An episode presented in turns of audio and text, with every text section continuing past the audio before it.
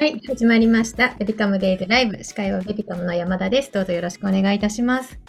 はい、そして本日、ちょっと久しぶりですね、ゴールデンウィークを挟んでおりましたので、久しぶりの開催となっております。え本日のゲストはですね、恋愛診断士の山本慎一さん2回目の登場ですね。山本慎一さんと一緒にお届けしたいと思っております。ぜひぜひご質問等ある方はね、チャット欄に入れていただければと思いますので、よろしくお願いいたします。そして山本さんよろしくお願いします。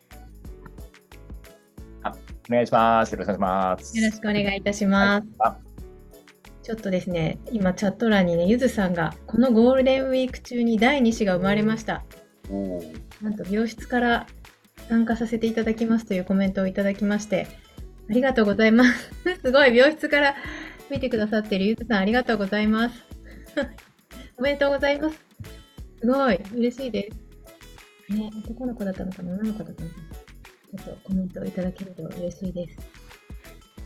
すごい。たくさんのコメントをすでにいただいており、ありがとうございます。久しぶりに参加の方もたくさんいらっしゃる豆助さん、ね、玉川さんも途中体験になるかもしれないけど、興味のあるテーマなので参加させていただきましたというね。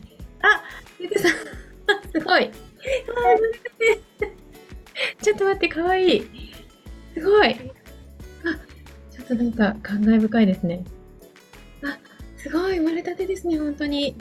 でもなんかちょっとしっかりしてる。かわいい。よく寝てる。ありがとうございます。ゆずさん、幸せな気持ちになりました。すごいですね。ありがとうございます。ね、ほんと新生児、ね、あっという間に終わってしまうこの新生児の期間を、皆さんぜひ楽しんでいただきたいです。そして、ね、あの、なかなか 見れないので新生児見れて嬉しいです。ありがとうございました。はい。というわけでね、皆さんもよかったらぜひお子さんのお顔を見せていただいたり、ちょっとね、画面オンにできる方をしていただけると嬉しいです。はい。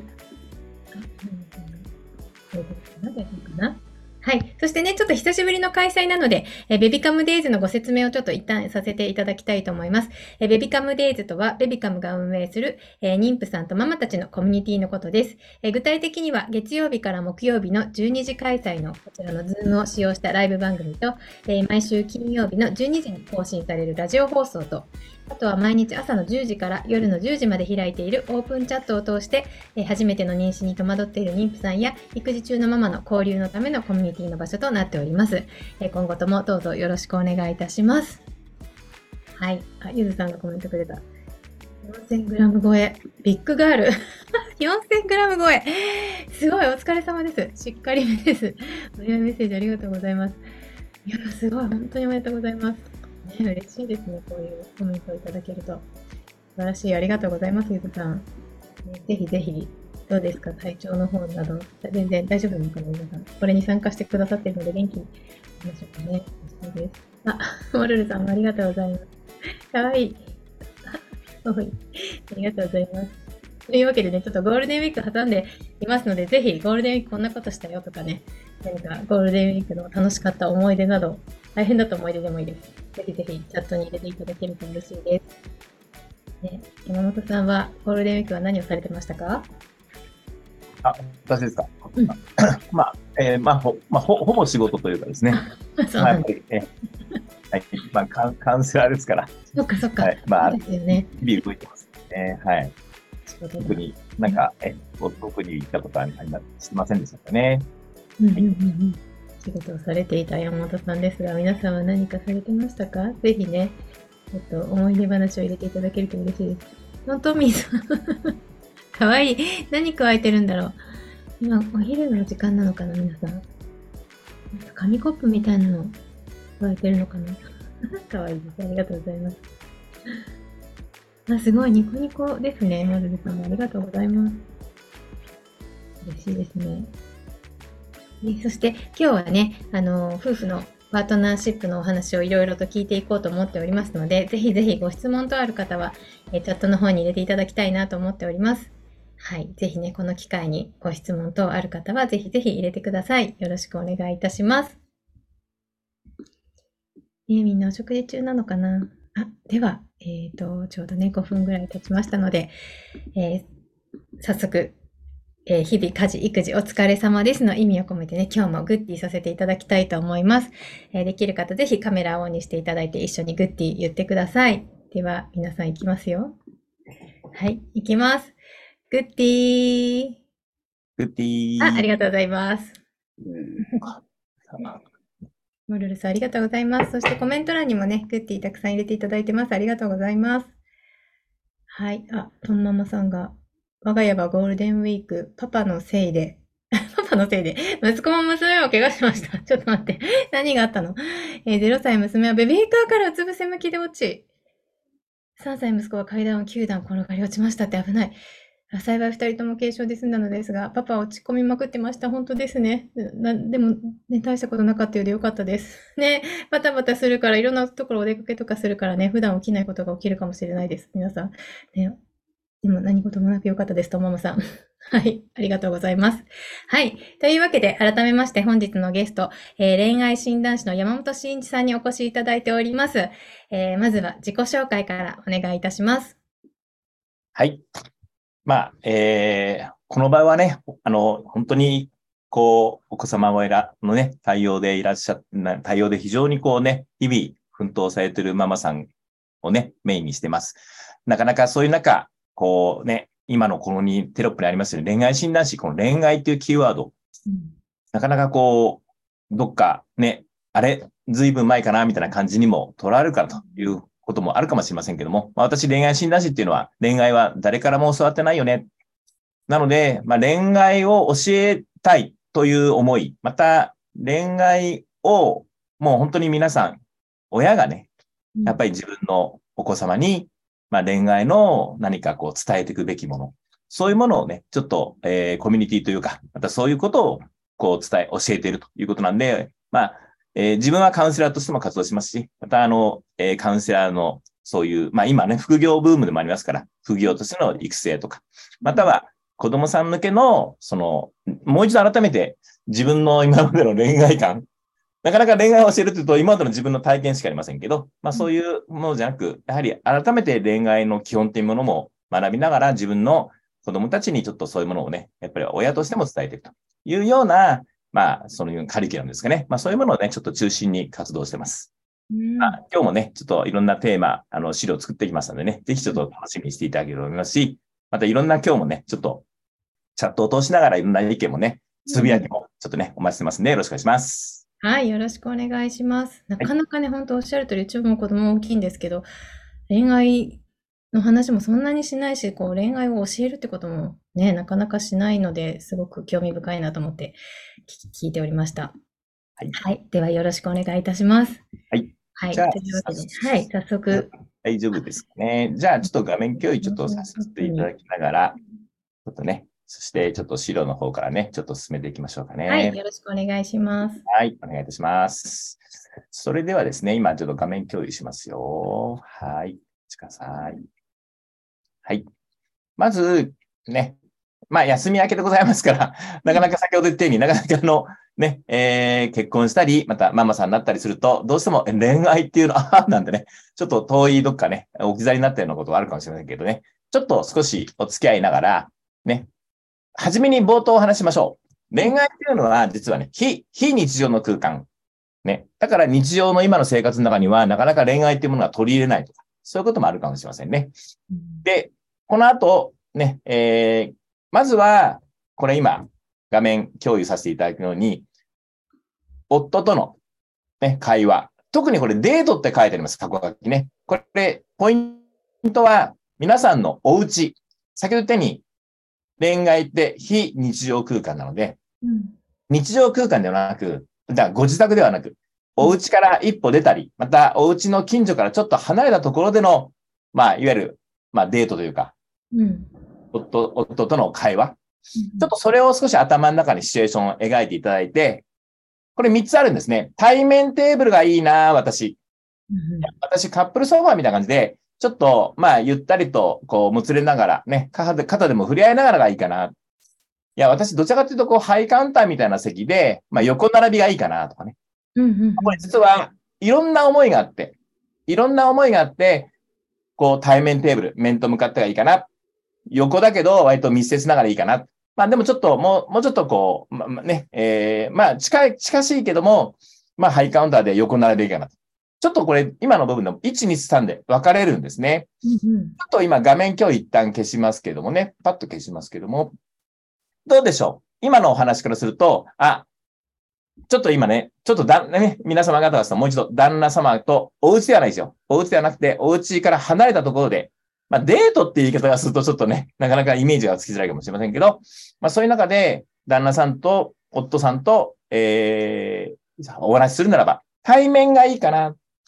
対面がいいって方ってどのぐらいいらっしゃるんですかね？まあ別にチャットでもなく画面でもなんか結構入れていただいておりまして、私対面がいいかなとかね。ああ、いいですね。そうですね。にはい、ああやかさんが2、モルルさん1、トンママさん1、はいあ、トントンミンさん1、1あがーいいですね。いいですね。はいはいはい。1、はいはい。あ、ちょっとでも今日3番が多い感じしますね。さんがちらほら、あちょっと、そう、そうですかね。若干多いですね。はいはいはいはい。あ、ちょっと待って、早か。今は話したくありません。ま あ、それもありですよね。そう、そうなんですよ。そう特にね、あのーまあ、あのーうんと、こまあ、ここだけの話、まあ、妊娠中とかね、出産直後とかね、またそういう時ってなかなかあの、そういうモードにしたくないっていうこともありますよね。まあ、うんいいですよ。それでいいんですよ。うんうんうんですけどね、ぜひちょっとね、今、今日はね、いろんな部分、あの率直に言っていただいて、うん。うん。あの、ちょっと今、もう一度、今、今入ってきた方もいらいらっしゃるんで、もう一回いきますよ。もう一回いきますよ。はーい。ね。えっ、と、恋愛っていうのは非日常空間です。通常のね、世界っていうのは、今も日常空間で私たちいますけど、非日常空間で、ね、空間で、旦那さん、夫さんと、えーデートっていうのかな。いわゆる、自宅以外で会話、自宅以外で会話をするとするならば、あなたはどのタイプがいいですか？対面テーブルがいいかな？カップルソファがいいかな？ね。ハイカウンターがいいかな？と。その3つにあって、これ、これね、何が正解で何が間違ってるってことはないです。ただね、これちょっと傾向を知りたいんです、実は。うんうん何かっていうと、これ、まず自分を知るっていうことだからね。いいですね。ね、今入ってらっしゃった方もね、ちょっとね、あ、えっ、と、うちの旦那と、うちの夫と、ね、ちょっと表で、自宅ではないところで、うん。なんか、こう話すんだったらば、まあ、対面テーブルがいいかな、カップルソファがいいかな、ハイカウンターがいいかな、というような部分でいくとね、もう一個チャットに戻すと、ね、やっぱりちょっとさ、に、あ、でも結構ばらけてますよね。ばらけましたね。うんね。はいこれ実は、ね、そろそろ、でかな、答え合わせ的な、答え合わせって言っちゃうと別に何がいいか悪いかじゃないんだけど、これ、傾向なんです。何度も見たいからさん、いいですね。あの、いいでコミュニケーションの取り方なんです。ですから、今、皆さんが1、2、3と答えました。うんちょっと、わずかだけど、3が多いかなってきますけど、でも実はですね、先に答えます。うん女性は、1、2、3とばらけます。どちらかというと。で、今ここにもあるように、どちらかっていうとうん、どちらかっていうと、今もそうですけど、今は画面でも通せるから視覚で私歌えてますけど、うんうんなんだかんだ言って今私、まあ、特にまたこのベジベビビカムデイズは、もしかすると声で届けてる可能性が高いんですね。うんうん皆様方も、もしかすると画面は出してるけど、まあ、えっ、と、耳で聞いてるってことが多いんじゃないでしょうか。うん。また、曜日によってはデビカム、ベビカムのラジオみたいなことがありますからね。ねですから、、どちらかというと実は、いう、ここちらの、まあ、ユーザーっていうのかな？は、この3番の聴覚でのコミュニケーションを取るっていうところに重きを置いてるんですよ。実は。もう一度いきます。これ、今、3つの質問は、コミュニケーションの取り方の質問でした。うん。それは、自分はどのようにしてコミュニケーションを取ろうというふうな傾向があるか。うん。これは、女性の場合、今言ったように、視覚、聴覚、触覚で分かれるんですね。うん。だからこれは自分が合ってる、間違ってるではないです。自分の傾向なんです。うんうん。一番で答え方方は正面ですから、視覚で捉えたいっていうコミュニケーションの取り方が多い。うん。そばの時っていうのは割とちょっとこう少し熱感を、熱量が感じながらこうコミュニケーションを取りたい。うんうんハイカウントの場合にはちょっと視覚というね、能力もありますけども。でも、やはり耳で伝えたいということもあるんですね。これが、まず女性は、これね、皆さん、3、2、1、1、2、3と答えていただきましたけど、これ、えー、2023年の5月の8日、月曜日。これ、皆様方、週末に同じ質問をしたらば、変わる方がいらっしゃるんです。女性というのは、女性というのは、この、ね、周期があるから。だから、軸足はもしかすると、今日1番で答えた方、2番で答えた方、3番で答えた方、1番は視覚で捉える。うん2番は触覚で捉える。3番は聴覚で捉える。これがコミュニケーションの主軸と思っていただいて、うんでも女性は日によってそれが違うんだということですね。うんなぜそんなことがいるかというと、まあちょっとね、えっ、と、まあ少し遠い話かもしれませんけど、うん例えば私のことを好きと言って、目を見ながら私のね、ことを好きと言って、私の耳元で好きと囁いて、私を抱きしめて好きと、好きと言って、もうちょっとうん。今そんな表現すると、ちょっと なんか、なんかなんとなくね、この時間で何か皆さんからすると、あれかもしれませんけども、でも、そのように、実はよくね、私もこういう、えー恋愛専門家であるから、そういうマッチングのサポートとかもしますけども、マッチングの時に、いわゆるプロポーズの時に、女性に3回、3回プロポーズしたっていう男性がやっぱりいらっしゃるんですね。それはほそのように、シチュエーション通りとか、その受けこ、受け、コミュニケーションの取り方によって、日によってそのあれが違うから。また今のように、綺麗に3つに分かれている女性もいらっしゃるんですね。その場合だから 3回ぐらいプロポーズしないといけないの。いうこともあったりしますよ。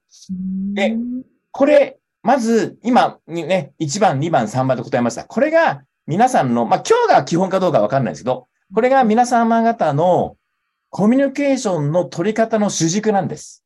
うんまずこれ自分を知りましたね。そうすると、旦那さん、夫さんはどうなのかなってことですね。うんうんうんまずこれ1個目。2個目。うんうんね。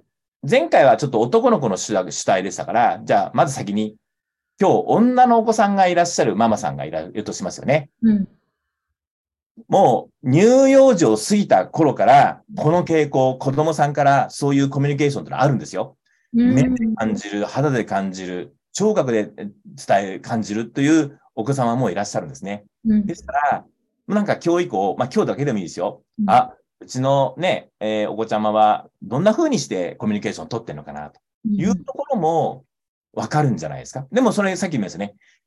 女のお子様はもう、まあそれこそ3歳、4歳から女の子ですから。うん立派な女の子ですから。ですから、日によって違うんですよ。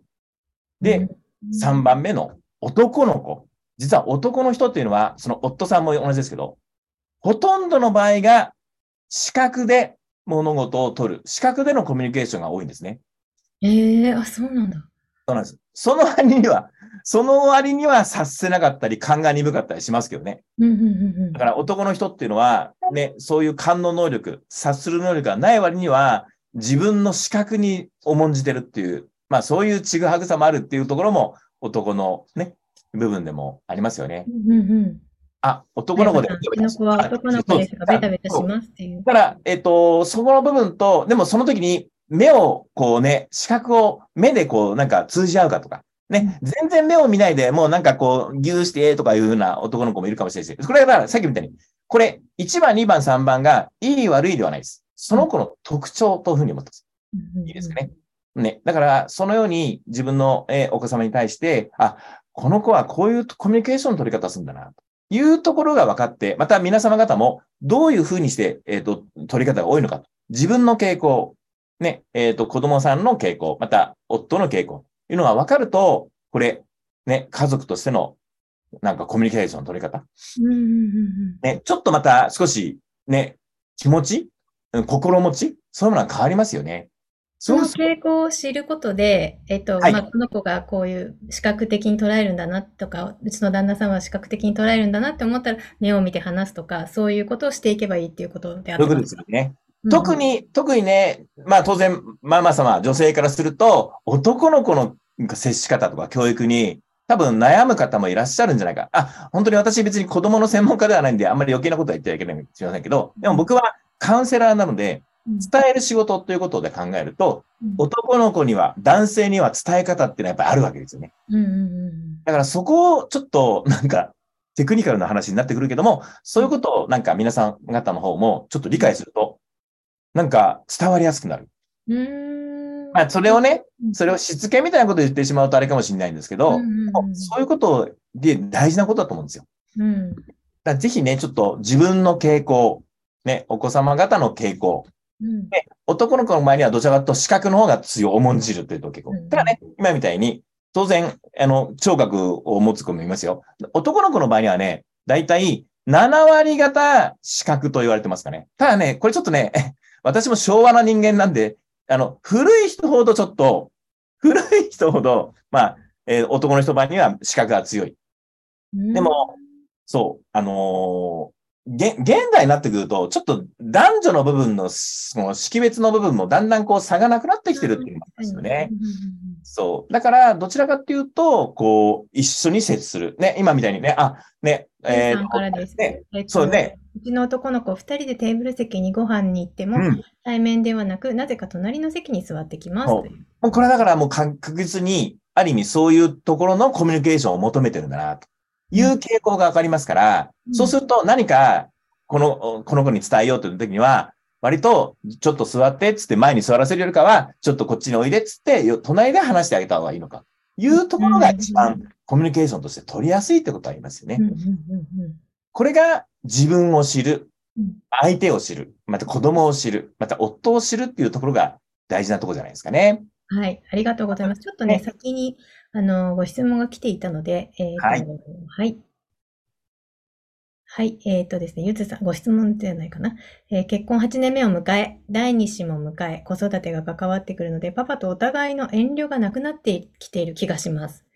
えーお互い大事だけれど、嫌なところをお互いにはっきり言うようになってしまった気がしますというね、コメントが入っているんですけど、うんうんこれはどうですか？いはっきり言うっていうことは、いいのか悪いのか？まあ、ここですよね。まあ、親しき中にも礼儀ありというところと、また自分、はっきり言うっていうことが、自分の側を、いわゆる伝えることが、自分の側を伝えることが、本当に夫婦としてよろしいことかっていうことがありますよね。かといって、我慢もいけない。ここがある程度、まあ、年次によって、まあ、5年なのか、ね、4年周期なのかっていうところで、まあ、3年周期なのかっていうところで、まあ、必ずこれも山谷はあるかもしれませんよね。うんうんうんうんねで、まあ、ちょっと、ちょっと、うんニュアンスが違うかもしれませんけど、うんちょっと次の資料僕もね、ちょっと用意してきましたよ。はい。ちょっと、あの、補足、今の話とはちょっと若干ずれるかもしれませんけど、日本の夫婦間とか恋愛事情というのはこのように、友情、あ、友人、恋愛、結婚、家族のように段階的に進む感じなんです。うん。ですから、延長線のように結婚や家族があるというふうなことが、定説というふうな、まあ、これは個人差あるかもしれませんけどね。うん。だから日本の部分の間には段階的に進むとされているから、まあ、ある意味、まあ、えっと、今盛んに少子化問題なんちゃらかんちゃらやってます。日本はだいたい出生率1.3です。フランスが出生率1.8まで成功してます。え、フランスと日本の出生率、何が対策が違うの？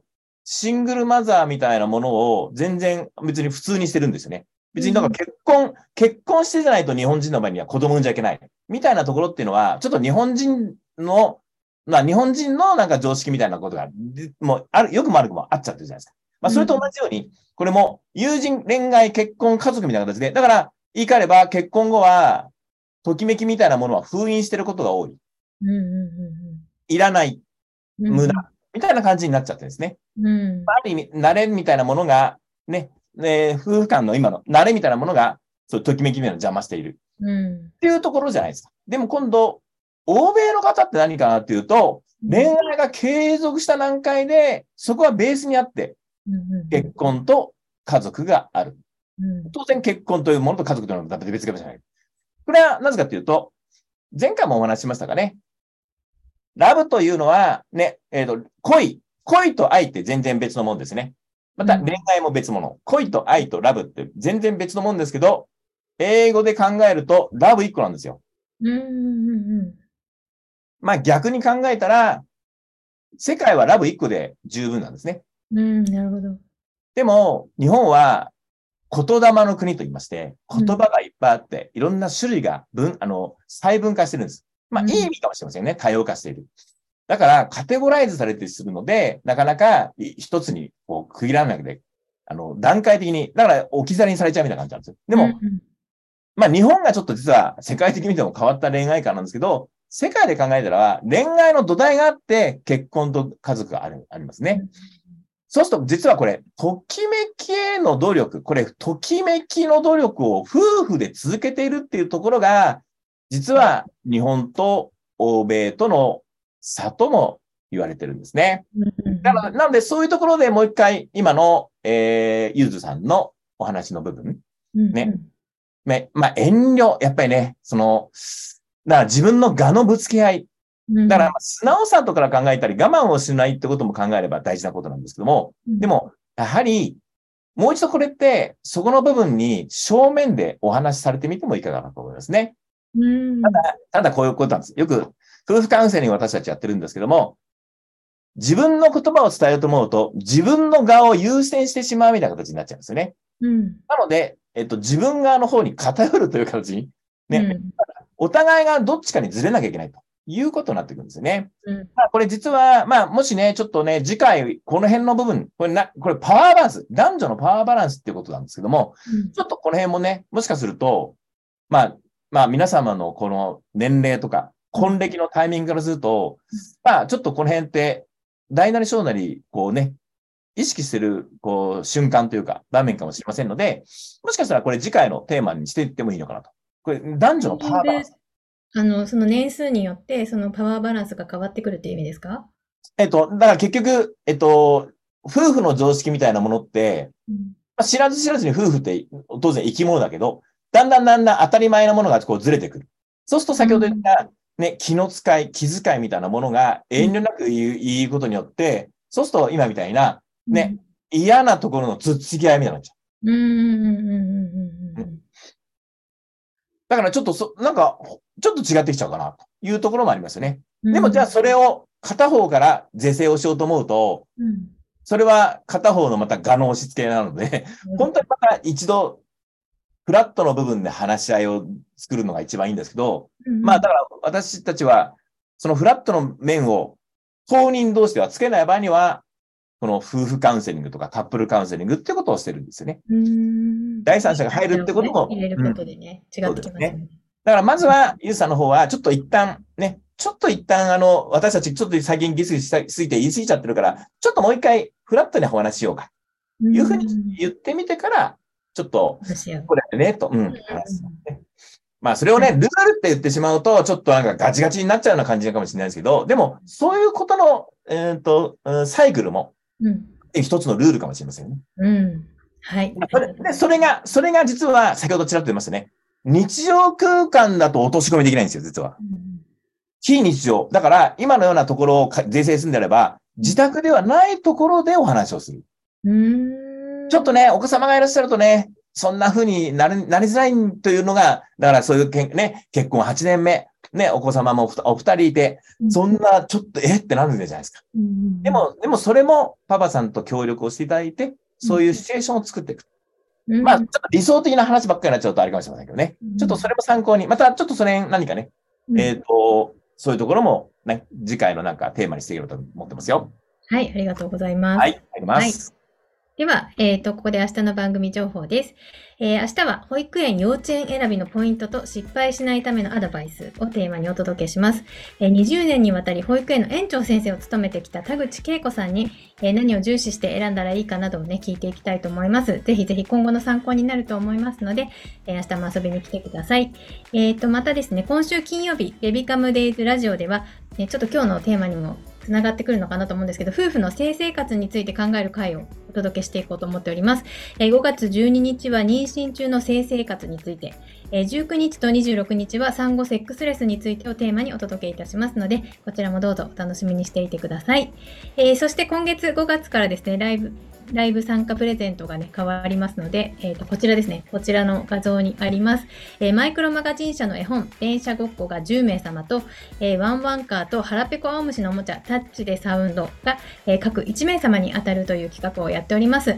えー応募はチャットの URL からお申し込みください。えーこちらね、何度も応募できるようになっておりますので、えー何回も遊びに来て当選確率を上げてください。はい。それでは、えー最後にね、山本さんから皆さんに向けてメッセージをお願いいたします。はい。ね、まあなかなかあの、ちょっとね、まあだからぜひね、あの、恋愛は日常的なものに落とし込みをしていく、非日常でもありますけどね。ですけど、そういうところもちょっと時折、その、さっき言った、えーときめき。ときめきって別に浮気じゃないんですよ。うん。ぜひちょっとそういうものも純粋な部分としてね、うんうん。まあお子様にときめく。ね、ときめいてますよね、お子様にね。ね、だけど、まあある意味そういうものも意識して、努力して、まあ旦那様にとときめきを出すというところもね、やっていただけると思いますよ。なんかどんなことをしたらいいですか？ときめき、ときめきを出す方法みたいな。なので、なので、先ほど言ったように、非日常空間に行っていく。うん、本当にそのゴールデンウィークみたいなところとか、家から一歩出て、ちょっとそういう部分で家族との時間を作る。旦那様との時間を作る。ね。旦那様と、例えば、あまあ、夫さんと、その、コンビニをね、二人で行くだけでも、まあなんかちょっと懐かしい感じがあっていいんじゃないでしょうかね。うんうんうん。あなるほど。ちょっと非日常空間をなるべく意識して作るようにして、ちょっとお出かちょっとしたお散歩だったりお出かけしたりすることで、ちょっとときめきが生まれてくるということですね。ね。まあ、今後もね、この場をお借りして、ちょっとこういう部分のね、とお話をしながら、まあね、あの、もし興味ある方はね、カウンセラーとかね、勉強みたいなものとか、まあ、体験みたいなものをね、まあ、今後こういうところでも告知していきますので、今後ともどうぞよろしくお願いします。今日はありがとうございます。はい、ありがとうございます。